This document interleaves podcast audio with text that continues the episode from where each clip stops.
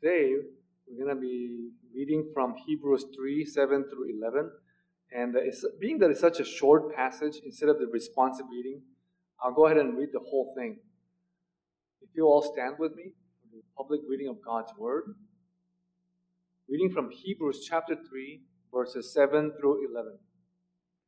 So, as the Holy Spirit said, today, if you hear His voice, do not harden your hearts as you did in the rebellion during the time of testing in the wilderness, where your ancestors tested and tried me, though for 40 years they saw what I did. That is why I was angry with that generation. I said, Their hearts are always going astray, and they have not known my ways. So I declared an oath in my anger, they shall never enter my rest. This is the word of the Lord. Heavenly Father God, we thank you for gathering us here.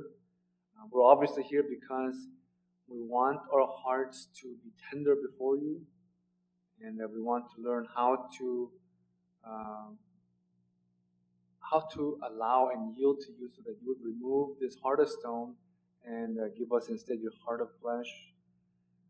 And uh, obviously, because we want to enter into that sweet rest. The rest that only you can provide, and the only true peace that a heart will know. So, Lord Father, uh, as your servant preaches your word, we ask that through your word that this would be made accessible, that all of us would hear your message in there, and that it would change and unlock things inside us. The knots that may be in us, that they will be loosened, and that by your grace and your power, that we would indeed enter into that rest rejoicing of the softness of our hearts. We pray all of this in Jesus' mighty name. And the people of God responded, Amen. You may be seated. Good afternoon. It's a, it's a wonderful privilege to be preaching to you on the 49th anniversary of our church. That's a pretty big deal. I thought to myself, 49, what, a, what an awkward number. You know, it's not 50, but 49 is seven times seven. Seven is a very highly biblical holy number, the number of completion. So there's something going on uh, with the coincidence of this 49th church uh, anniversary being the very day we have a, a new person coming into leadership. And it's going to be an exciting chapter for NBC indeed. So stay tuned, folks, is what I want to say. Uh, although our passage is from Hebrews, I will be trying to attempting to, to the whole message is actually the first third of the entire book of Exodus. And I'm to try to just, uh, I can't even, I don't even have time to be able to unpack it, but there's a thrust of the story. The narrative has, it carries its own power, and it will hopefully touch us. So it won't be my thoughts or my commentaries on the side so much, as it will be the very text, very story that God writes for um, regarding His people to be handed down from generation to generation. Now, the story of Exodus begins after the death of Joseph and his generation, followed by a great multiplication of the Israelites in the land of Egypt. One Pharaoh that later comes into power, uh, he has absolutely no knowledge about Joseph. Even though he should stand in there in the memory of, of the Israelites and Egypt as an important figure in their history. He saved nations by interpreting the seven years of coming plenty of the harvest and had advised the powers that be to store away the grain and the food for the seven years of famine that's to come. And as a result, Egypt became very wealthy because as there was nothing to eat for seven years, many of the surrounding countries of Egypt they came in in droves and purchased food with a lot of valuables. But just as God had told Abraham in a dream, these vast number of uh, Israelites, the people that God had chosen for himself, they became eventually slaves in Egypt. And there were just so many of them. There were so many of them that the Egyptians feared that they could join forces with surrounding neighbors, the, the neighboring the neighboring uh, enemies of Egypt, and then they could fight against them. maybe gain their freedom and their independence and then flee. So what they did in response to this fear, paranoia, is that they worked them ruthlessly. Ruthlessly. I remember when I first came here, I did a sermon series in the theology of work, and uh, uh, and this type of work is supposed to be good, but but the work that they had to do in slavery was designed to make their lives bitter. And uh, I, am sure you guys will agree. Hard work is good, right? Nod your heads if hard work you think is good. A day of, of labor under the sun is sweet, but this was harsh, denigrating labor. The kind of work that really brought down the image of the person down to just a, a garden variety beast of burden. And on top of that, because they wanted to take measure to further weaken the Israelites, they were instructing the midwives to kill the babies if they are born male. Keep the girls, but kill the baby boys. It's population control by infanticide, killing a baby. And this was something that the king of Egypt, Egypt had them do, but the midwives that were in charge of delivering the babies, because they were they had a fear of God, they disobeyed him. Keep your thumb right there because this is a very important thing. The fear of God is very, very important. Every decent human being has some form of this in their hearts, and it's good that it's found in there. Proverbs chapter 1, verse 7 says, The fear of the Lord is the beginning of what? Beginning of knowledge. We could have our heads filled with a vast amount of information, but if we have the fear of the Lord, that's where it all begins and everything has its rightful interpretive scope. But now I have to take a moment and pause and I have to ask this question How does a king of Egypt arrive to the point of thinking that he has a right to kill babies, has a right to order this killing of babies. It's not just a story in the distant past. This, in fact, happens again right after the birth of Jesus. This king of King Herod calls for a massacre of every two uh, male child under two years of age and, and, under, right? And in the contemporary setting, when you're looking at our, our milieu in our society today, the baby is killed while st- still inside the womb, aspirated through an abortive medical procedure. I just referred to this data online, but in a 2019 fact sheet on Guttmacher Institute, in, 19, uh, in 2017, just uh, four years ago, 18% of all U.S. pregnancies ended in abortion. 18%, if you could imagine that, excluding miscarriage, right? That's a number approximating 600, uh, 862,320. That's nearly a million babies that are killed in that year alone. What, what allows a group of people to think of such things? It's hardness of heart. If you have a hardness of heart, it, it will allow you to do to allow something that like that to take place. So the first uh, point of our message today, if you go to this line, it's a sin that hardens the heart. Sin. In this case, in the case of Pharaoh, Pharaoh did not know God. Pharaoh was so powerful, in fact, he thought that he was the Lord. You know, the Lord of, the, of all of the earth was Pharaoh. And so, so he probably thought that he had the right to, to reduce the number of people in such a way. Now, it is with this legal injunction to kill male Hebrew babies, this is the condition of Egypt into which Moses emerges out of God's story. He's born of a woman from the tri- tribe of Levi. Levi is one of the tribes of Israel, right? And when he was born, his mother had to put him in a basket and let it let it let the basket float away on the on the river Nile. This is because if they found the baby, what would they have done? They would have killed him, right?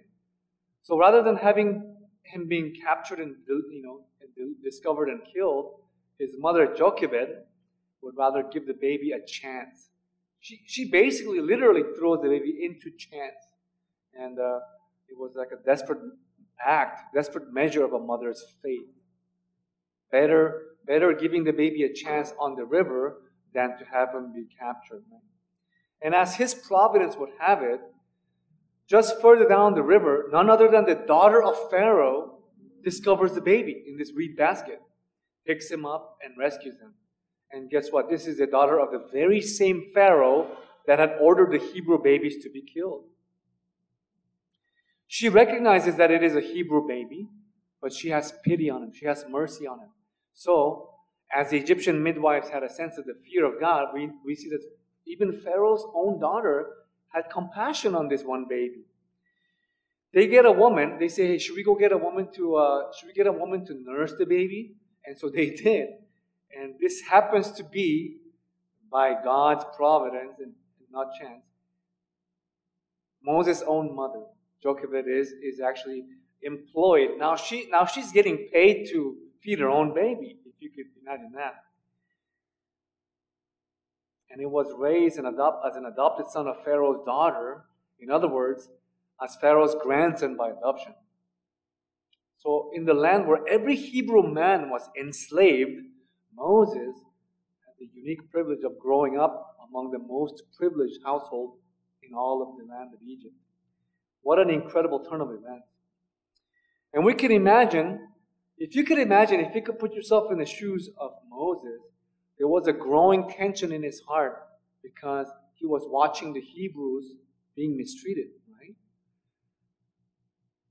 by his own adopted crazy grandfather. The Egyptians were following orders from Pharaoh, and his own people were being mistreated harshly. And one day, after Moses had already grown up, he went out to where his own people were at their hard labor working. And even though he grew up in the royal courts of the king, somehow the knowledge of his true identity as a Hebrew, it must have slipped out somehow. He must have discovered, oh, I am not like them. And so while he's watching his own people uh, being mistreated, there was a uh, an Egyptian beating a Hebrew.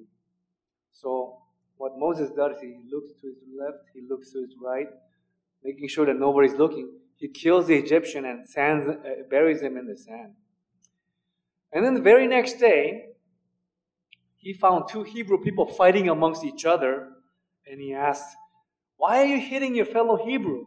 And then the man said, Who made you ruler over us? Who made you ruler and judge over us? And then the man said, and then, and then, uh, and then the man said, Are you going to kill us too, like you killed the Egyptian? Uh oh, right? He had a sense of uh, justice.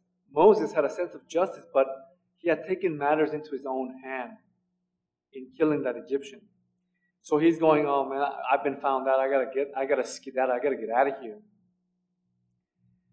And Pharaoh finds about, out about this, and so he decides to hunt Moses down and kill him. But Moses flees, he runs away, he becomes a fugitive, and he escaped to Midian, where he lost all the privilege that he once had while he was living in the Egyptian courts. And he's forced into this circumstance. He, he, because of what he did, he has to now leave. And uh, he temporarily relocates, and the thing things start to happen there where his life changes forever. Moses' life changes forever, starting from there. First, he gets married. He gets a wife. Her name is Zipporah. And she's the daughter of Reuel, also known as Jethro, the priest of Midian. And he retreats to a quiet life, tending sheep with his father in law. But this is when God reveals himself at Horeb, the mountain of God, and you remember last Sunday I shared with you that the Bible shows God revealing himself, himself partially, not in totality, because nobody could handle that. We would just all probably disintegrate in that moment when he, if he shows himself in his totality. And it's gradually, progressively. We're not mature enough to handle all of who he is at once.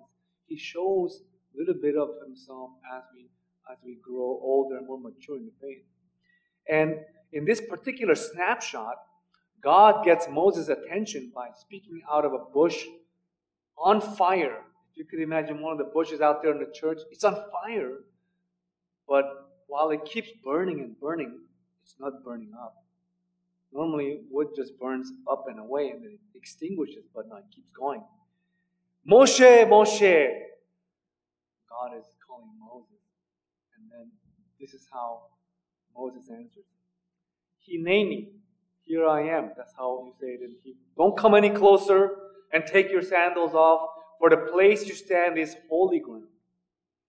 I am the God of your father, the God of Abraham, the God of Isaac, and the God of Jacob. And then Moses hid his face, for he was afraid to look upon God. Natural reaction, natural response. Unholy person, unholy people meeting the holy God, that's the only way we would rightfully respond. And here is where we meet the God of life, the God of liberation, foreshadowing Christ. We don't get the, the concrete, specific image of Christ, but here we see the, the gist of what God is about God of life, God of liberation. And this is what he says I have indeed seen the misery of my people in Egypt. I have heard them crying out because of their slave drivers, and I am concerned about their suffering. So I have come down to rescue them from the hand of the Egyptians and to bring them out of that land into a good and spacious land, a land flowing with milk and honey. So now I'm going to send you to Pharaoh to bring my people out of Egypt. Second point of today's message, if you go to the slide, please. God has a tender heart towards our suffering. Have you ever suffered to the point where you thought, wow, God must not be there at all. He doesn't care. Have you? Well, it turns out that He does. When we groan in that inexpressible sigh of words, when we are found, when we find ourselves with nowhere else to turn to, God does answer. God does answer, and that is that is the good news of the of the message, if you will, today. Um, as we see the story of the Israelite unfold, he didn't turn a deaf ear. I mean, it might have been significant amount of waiting that they had to do on their part, but it wasn't like he was ignoring them. In fact, he, he was devising a plan involving a leader like Moses to come and deliver them. God commissions Moses, but Moses responds in this way. Moses goes, Who am I that I should go to Pharaoh and bring the Israelites out of Egypt? he raises the objection right? in question in question of his own authority. Who am I? Is failing to recognize who is commanding this authority. To give Moses further confidence, number one, God links his commission to the fulfillment of the promise of giving their own land of Canaan. God had made a promise to Abraham, right? Basically, at this moment, this is the moment of that fruition happening. He's calling back, gathering the people back onto himself and Moses is going to be a, playing a part of that. And secondly, he even tells him his name. God never told Abraham his name, but he tells him, I am who I am. I will be who I will be. And this is what he declares in, in front of Moses. And number three, he further reassures him by saying that, listen, go to the elders of Israel. When you go to the Israelites, since the likelihood of them all listening to you is not very high. At least talk to the elders of Israel, Israel and they will listen to you. And, but then here's more. Number four, he tells Moses ahead of time that he will find resistance. It's not like he will go in underprepared, thinking like, you know, with false expectations. He gives them, yeah, you're going to find some resistance. There's going to be some opposition. verse uh, 19 of chapter 3 But I know that the king of Egypt will not let you go unless a mighty hand compels them. And then the, and then the fifth one, he, since he's keep talking about like uh, how he doesn't speak well enough, he even empowers him with a staff, with a big wooden staff, to do signs and wonders. That's the fifth one, right? And then the sixth one, he promises that none of them will leave Egypt empty handed, but they will, they will get out of the place with articles of silver and gold. They'll have, they'll have some, some provision. They'll have clothing for their children, for their sons and daughters. And then lastly, since he continues to object, uh, seven, he even assigns his brother as a partner, his brother Aaron, to speak on his behalf. So there's seven things that God does for, for uh, Moses so that he will find courage to lead the people out. But then Moses, Moses' reluctance is this. His first objection, but what if they don't believe me? What if they don't believe you? This is actually a very likely objection, right? You tell them you have a message from God, but if they don't believe you, then, you know. What's that in your hand? A staff. Throw it down on the ground. And then the staff becomes what? Do you remember? It becomes a snake. And then he tells them to pick it back up by the tail, and he turns back into the staff in his hand. Put your hands inside your cloak. So he puts his hand inside, and then he pulls it out, and it's like white, leprous as snow. And then he puts it back in, it comes back normal. So these signs and wonders is how God tries to uh, uh, curtail his fears and his uh, and his uh, disbelief, his doubt. Second objection, but I'm slow of speech and tongue. I don't. I'm not eloquent like other people.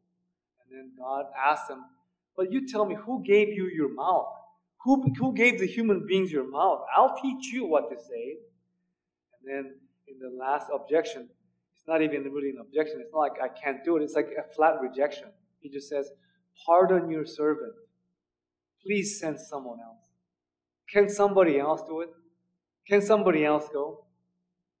By this point, the Lord's anger burns against Moses. This is when he appoints his older brother uh, as his speaker. And I don't know exactly how much time passes, but God tells Moses, now you're to return because everybody who's, who were hunting you down for your life, they're all dead. So you can tell some time passed. Now there's provision being made for them to return to, the royal hometown in Egypt to take the Israelites out of that place. And uh, now here is where I want you to want us to take a moment to pause, briefly talk about the church take the people out of Egypt, the chosen Israelites taking out of Egypt. I wonder if we could not read Egypt as the world. Egypt is like the world, and Israel is like the church. Let me explain. The church, you may have heard during the membership class, that in the original Greek it's a compound word, ecclesia. Can you say it with me? Ecclesia? Ecclesia which means it's, it's a compound word with ek, which means out of. Like when God says, out of Egypt I called my son. Ek aiguptu, ekalesa tonhui o mu. Ekalesa, kaleo, ekklesia. Kaleo, which is the verb to call. So we're called out. The Exodus is God's calling out his people, Israel, as a root of faith and the identity of the Israelites. And later on, this root sprouts and the branches and the leaves it spreads out all to all to all nations including gentiles to the very ends of the earth. Of course at the very trunk of it we have the cross we have jesus christ. You could say that what we read in exodus is foundational not just to the jewish life but the called out christian life of jesus church. Now back to the story. In chapter 4 towards the end it actually happens. What God was envisioning happens. Moses and Aaron brings together all the elders of the Israelites. This is their first encounter meeting, okay? And Aaron tells them everything that the Lord had said to Moses. It's like the story of the Bible that we read today, being told for the very first time to live pair of ears, right? And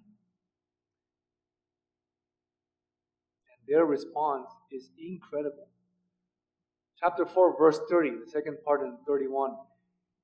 Of course, it wasn't just stories. He also performed some signs before the people, and they believed.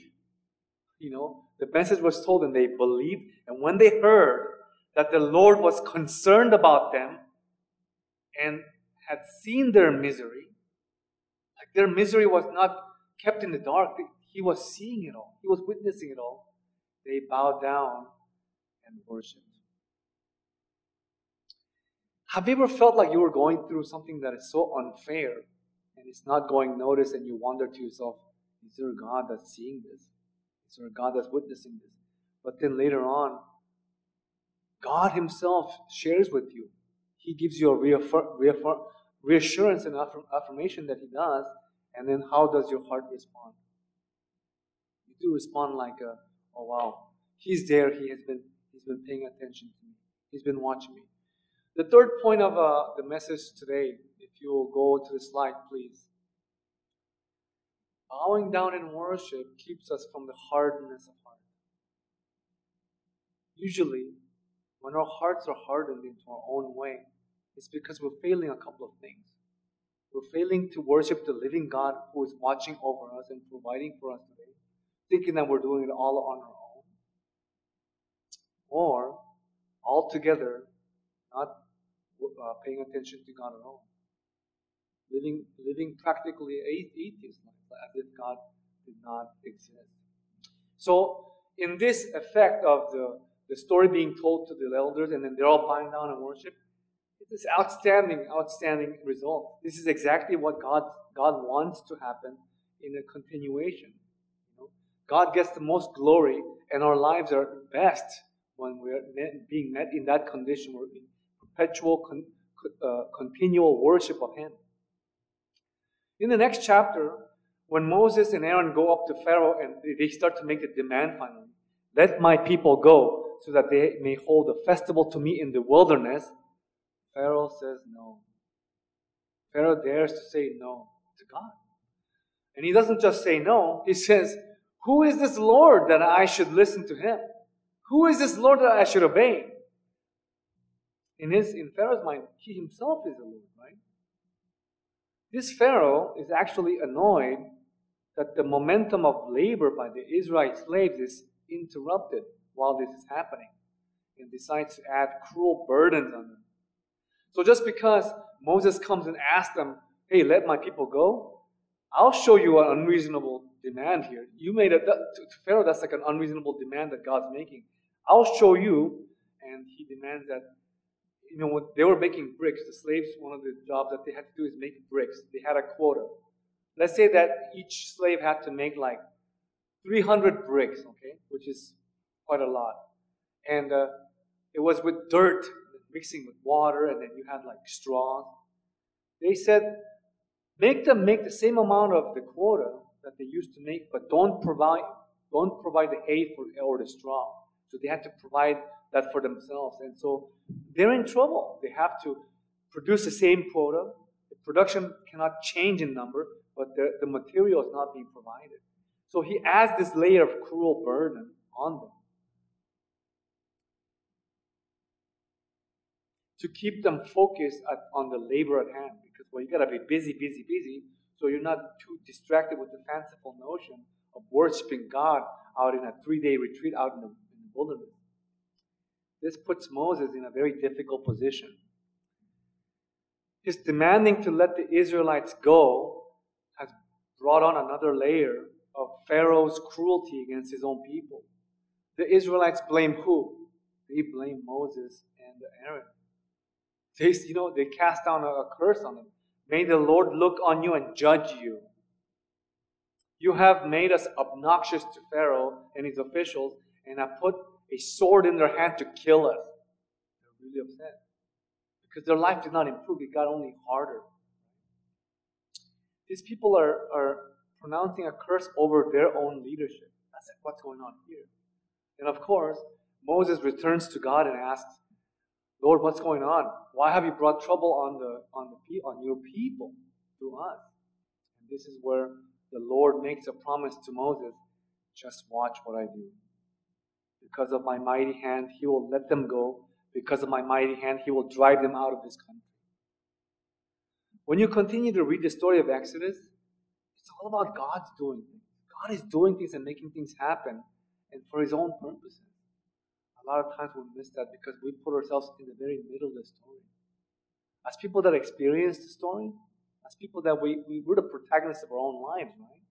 But we realize that yes, while we are the chief uh, people that experience it, there is somebody behind the scenes allowing certain things to happen for his own purposes. Just as uh, we went over last Sunday, God gives plenty of reassurance, but we see the morale of the people way down. I mean, Moses has enough compelling evidence and it's in his heart. I mean, he's met with the living God who gives a living message for the people. And uh, even Moses himself questions if he's able.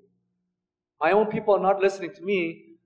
Will the Pharaoh, since I, since I speak with faltering lips, Will Pharaoh listen to me?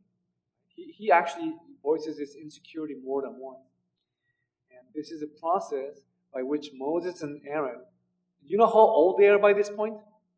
Moses is 80 years old at this point, and his, his brother Aaron, who happens to be older, is 83. They're coming to learn the Lord. They're coming to learn, His ways. Even though they fulfill a very important leadership function, what we do notice in the story is that it's ultimately not about them. All that matters in their life is their faith and obedience because who is about to bring the liberation of the Israelites is none other than God Himself, the very Almighty One. Amen? Hallelujah. In the chapters that precede from 7, we see a showdown between Moses and the Egyptian magician in a contest of miracles and magic. So if God's prophet is able to do something, do sign and wonder, Aaron throws down his staff and it becomes a snake. They do the same thing. They're able to rep- reproduce this counterfeit miracle. They do a magical art in front of God's people. And then, of course, in this contest, Aaron's, sta- Aaron's staff that had turned to the snake, his snake actually swallowed up the, their snake. But Pharaoh's heart is not moved. Pharaoh's heart is not moved by this display of power, just like God foretold. Shortly after begins a series of plagues. And if you grew up on the Sunday school, uh, how many of you have recollection of Sunday school? You grew up when you were a little kid in Sunday school. Okay, so this series of plagues should be pretty uh, not unfamiliar to you. They go, they go like this. There's ten plagues, and the first one, the Nile turning to blood. We have this river that is a source of potable water and all their cooking. In, out in the desert where without water you perish, it turns to blood undrinkable. Number two, of the frogs. The entire nation being completely covered with these amphibians all over the place. The third one, the gnats. The fourth one, the flies. And each time, Pharaoh appears to yield. Okay, I give, I give, I give up. Pray to the Lord to take the frogs away, and I will let your people go to offer your sacrifices to your God. And each time Moses complies, and after Pharaoh gets what he wants, this, this temporary relief, he hardens his heart again. And he goes back on his word. He appears to budge against the flies, but again, he hardens his heart again. And then when God strikes down the livestock of the Egyptians, when the Egyptians are struck with boil, he doesn't even budge. You're so used to having your heart hardened even when the calamities and the catastrophes happen before you, you don't respond. Something that happens in the human condition as exemplified by this Pharaoh. But at the seventh plague of a violent hailstorm, this is a horrendous hailstorm, like big chunks of ice falling from the sky. And when you guys remember, if there was ever like a big hailstorm, it starts damaging property. Like your car windshield could be smashed in, and this is what's happening. It was killing livestock. It was killing, like, you know, even people were being very, very hurt by this. And uh, devastation after devastation. After, after the, uh, uh, the hailstorm. Okay, this time I have sinned. The Lord is in the right, and my people are in the wrong. Pray to the Lord. I will let you go. And after Moses prays, he changes his mind again. Devastation after devastation, he repeats this pattern. And the next one, on the eighth one, the swarm of locusts. Okay, okay, I give. Please pray for this to end and then go, go. And right as Moses does pray, right away again, he changes his mind. It's this vacillation. Okay, I will go. Okay, I will do your will. When he comes back, it's like it's like a one it's like a believer who says Jesus is Lord of the throne of my heart. But then, like later on, after after we've done that, we come back and sit in our own throne. It's like it's like we we haven't really truly abdicated the throne of our hearts. Jesus sits here, and then we somehow yank him away and then put him back in that throne. It's like that signal, that that kind of a, a, a situation going on right here. And here's the, the ninth plague, the plague of palpable darkness. It's a kind of darkness that you can feel on your skin, is what it says. And it says that it paralyzed the people for three days. They can't even move for all that time. and uh, and Pharaoh appears to to give in again. All right, go. But the Lord, it says, but the Lord now hardened Pharaoh's heart, and Pharaoh told Moses, "Get out of my sight. If you if I ever see you again, you will be dead." Moses replied, "As you say, you will never see me again." Now we're approaching the end. Okay, just hang in there a little bit. Now comes the final plague. But before one more plague, the Israelites are warned by God to gather. Now you got to prepare. Gather the articles of silver and gold from your from your neighbors, and uh, they will be favorably disposed to you. They will have compassion on you. They have they have seen you suffer your, your slavery and cruelty, so they'll they'll open their wallet, so to speak, right? And about midnight, every firstborn of Egypt will die. The plague of death of every firstborn, one that would cause the greatest anguish, was still in store. It was still stored up in God's in God's storehouse of wrath. And the whole time, point that God emphasizes is a distinction between Egypt and Israel. All the firstborn of Egypt will die, but the firstborn of Israel will be spared. How does that story sound to us now? How does the story of the plagues read to us now after the coronavirus pandemic? Doesn't it read a little bit differently? For me, it does. It reads very differently. Especially since we're going to go back now. We're, uh, I see the shepherds here. We have received some of our have received their vaccine, and we're coming into the new normal, right? What I'm thinking is, what's next? This was pretty hard. This it took a toll on so many so many aspects of our living. But what's coming next is what I'm thinking. And what happens next in the in the scripture is very important. It's the institution of the Passover and the festival of unleavened bread. If you remember, there was a. It says in the, when you keep reading, it says that they were there as slaves for 430 years. Generations have passed away serving under bondage of slavery in, in that land. And so it's a momentous occasion when God pulls them out using a reluctant leader to draw them out into the wilderness to lead them to become a people of them, their own. Not their own, but a people, a chosen nation of His own. God saying, You're my people. You're not, I did not make you to be slaves, to be enslaved by that country, but you're my people. Right?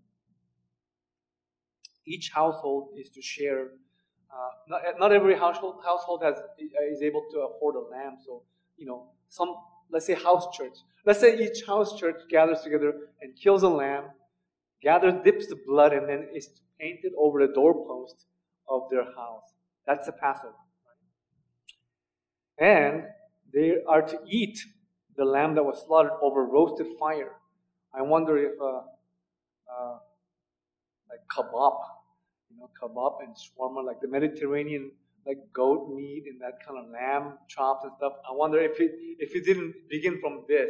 You're supposed to. You're not supposed to boil it. You're not supposed to fry it. You're supposed to cook it on a on a roast, roast it on a fire, and uh, along you got to put in some bitter herbs to remember the bitterness of Egypt, and the bread without yeast, because bread you need the yeast you need time to kind of let it rise Without yeast, it's cooked right away, and then you're able to eat in a rush because you're gonna celebrate, but you're gonna you're not gonna just sit there and party on. You're gonna celebrate in a rush because you're gonna have to eat it quickly and then and then get out of there. And this day is called a Passover because at midnight the angel of death strikes every firstborn in Egypt while passing over the Israelites. This is what salvation looks like. They were saved, they were spared. From Ramesses to Sukkot, 600,000 men on foot beside women and children.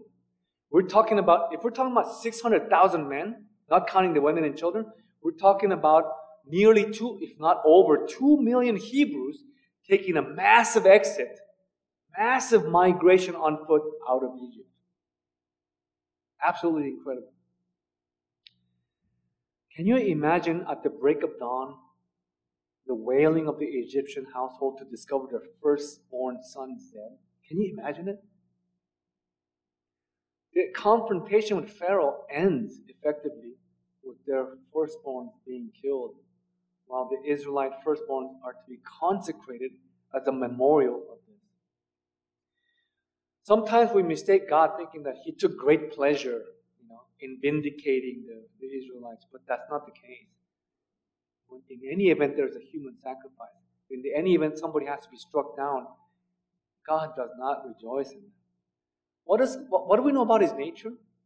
He doesn't want any one of us to perish. That's why He sent His Son. He doesn't want a single one of us to perish. That's why He sent His Son. This is the last point of our message, I hope that it really is driven home for us. The last point of the message is it is the sacrifice of Jesus as the antidote and cure against this hardness of heart. Why the Passover? Why is that instituted? Why the blood of the Lamb? Why do we call Jesus the Lamb? Why do we why do we take the cup of his blood during the communion, which we will have next week? It's all linked together. It's fused into one long story that wraps around us like a big hug from God. Brothers and sisters, the story of Exodus leads to a people, the Israelites, being claimed unto himself by none other than God. God Himself, God who has created the heavens and the earth, saying, You are mine. I claim you as my people. All of this so that the Jews, through the Jews, salvation may come. Why is it important that the, it has to be Jews?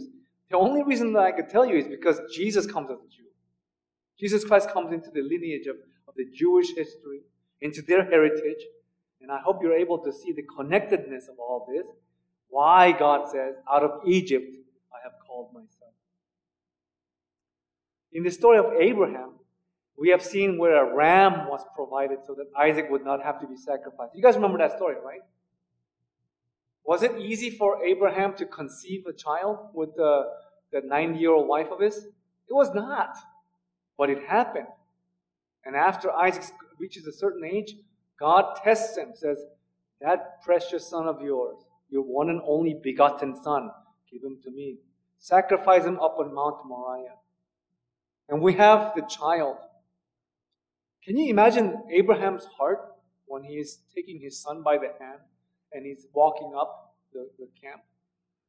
But dad, we have all the wood and we have all, the wood for the fire, but where is the sacrifice? And then do you know how Abraham answers? He says, God will provide. God will provide.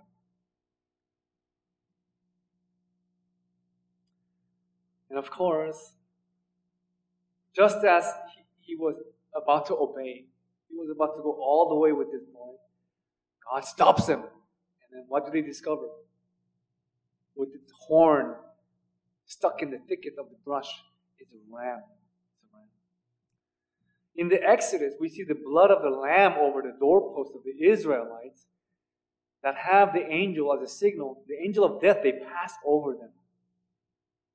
It's a gesture of grace over and against judgment. How many of you prefer his grace over His judgment. Grace, right? Grace. It is the grace of God that we're reading about here. When you read on in the story of Exodus, God delivers them from the Egyptians that pursue them in chariots. By what? Splitting the Red Sea wide open and having his people cross. Imagine two million people crossing this body of water in, in a very short period of time. I don't know how long, but you know, it can't be too long. And then just as the Egyptians are pursuing them in chariots, right? All of them are swallowed up by the water. Uh, the passageway uh, completely taken down, and then they drown. So whatever threat that remained from the pursuit is done. Later, as God would have him into training, as our verse 8 today uh, states. They were being tested. After they cross the water, right, what happens is that they travel. They travel with God and they have to go through these things that God is instructing them the division of the camps. To go from one place to another to the promised land, it could have been a pretty short period of time, short travel, but God in their disobedience, they have to meander. It could be point A to B very short, but they're doing this. They're doing like all of this, and it ends up taking 40 years. In today's verse in Hebrews, what we see is that God was putting them into training, God was testing them. Verse 8 says that they were being tested. As I live my life, brothers and sisters, I can tell you that there are many tests that I did not pass very well. I failed some tests. But when a rebellion came from his own people, just like it did to Pharaoh, as they hardened their own hearts, God did not spare them. Remember from the generations that were meandering and wandering around in that area? Not all of them made it to Canaan. It was the younger generation. The older generation perished in that, in that place. They died. Take a moment for you to imagine the hardness of, of the heart of the people who crucified Jesus. I'm not talking about just the soldiers that were holding him down and actually you know, pounding the nail into, into his hands, but the people that were just ruthless, saying that he does not deserve to die. Give us Barabbas instead, but crucify him. Crucify him. I learned that, you know, when we see uh, in the movies or in the artwork, we see Jesus hang, hanging on the cross, and he's usually covered by a loincloth. I learned that that's historically actually inaccurate. He was stark naked, dangling there on the cross, suspended between heaven and earth. Humiliated. The man God Jesus, who had done nothing wrong but to bring the love of our, our God the Father in himself. In his person was the love of God. And what God what, what do people do? People that have the hardness of heart? They have to kill them. Jesus says this, he cries out, Forgive them, Father, for they do not know what they're doing. They don't know what they're doing. That brutal judgment, that, that brutal judgment that Jesus took on the cross was so that we would be granted a heart of flesh instead of the ruthless heart of stone. We come to terms with our own sinfulness. We're able to look within and maybe have that fear that I don't want that hardness of heart. I don't want that hardness of heart. That is our gospel. We who have received Jesus place our sins on that same cross to receive his righteousness. The amount of righteousness it took for him to take the cross, right? On that very same cross, we put our sins and we receive his righteousness. That is now our posture is ready to take the suffering that comes that Jesus took himself. And we leave nothing to chance. We march forward toward God's love and the incomparable grace of His rest. We look to the cross, that's our tree of life, brothers and sisters. That is what we find in In all the ways we're discontented, meandering through the desert in the bitterness of our dissatisfaction. We're reminded, hey guys, this here, this all you have here, this is this is not all there is. This is just a very infinitesimal small tip of the iceberg. There's so much more in store for you. That's what the Lord is saying every time He's pointing our attention towards the cross. Amen. Why don't you pray with me? Lord, help us lay aside our hurts, our fears, our shame so we can receive anew the joy of your salvation. We recognize that we all deserve death in sin and hell, in judgment, but your great love has rescued us, and your sacrifice is before us to fix our eyes on. We seek your mercy, we seek your grace, because you are the true hope, and it is your love that keeps us in our faith. We thank you, Lord, for the birth of Miracle Land Baptist Church 49 years ago. We thank you for calling us out of the world so that we could be worshipers of you and no other. Later today, as we celebrate the installation of a new lead pastor for our church.